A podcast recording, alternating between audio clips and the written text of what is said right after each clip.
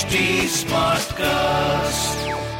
You are listening to a Mint production brought to you by HT Smartcast. Good morning. You're listening to Mint Business News with me, Gopika Gopakumar. Here are the main headlines this morning. Twitter is on its way to become a privately held company as Tesla CEO Elon Musk has reached an agreement to buy Twitter for roughly $44 billion on Monday. Musk will pay shareholders $54.2 per share, representing a 38% premium on Twitter's closing stock price on April 1st. After the deal was announced in the early hours of Tuesday, Elon Musk hailed free speech in a tweet. State-owned Bank of India said it will raise up to 2,500 crore rupees by issuing fresh equity shares in order to comply with the minimum public shareholding requirement of 25%. Private lender Yes Bank has initiated insolvency proceedings against Zee Learn, alleging a default on a financial facility worth 468 crore rupees. Zee Learn is part of the Essel group that operates in the education segment across India.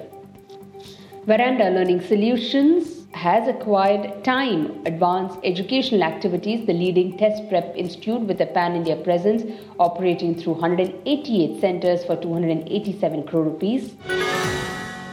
Moving on to markets. Indian indices may witness a flat to negative start in trade today amid mixed global trends. Global sentiments were uplifted after world's richest person Elon Musk clinched a deal to buy social media platform Twitter.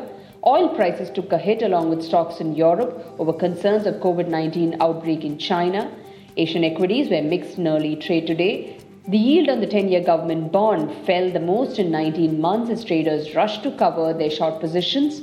Amid a drop in oil prices and US Treasury yields, the yield fell by 12 basis points to 7.04% at the end of trading on Monday.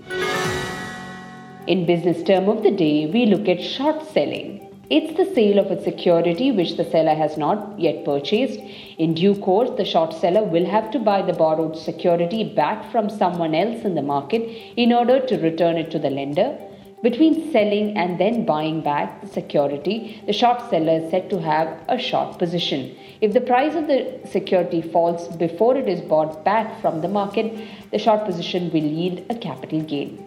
With that, it's a wrap on today's edition. Thanks for tuning in. Have a great day. See you tomorrow. Bye bye.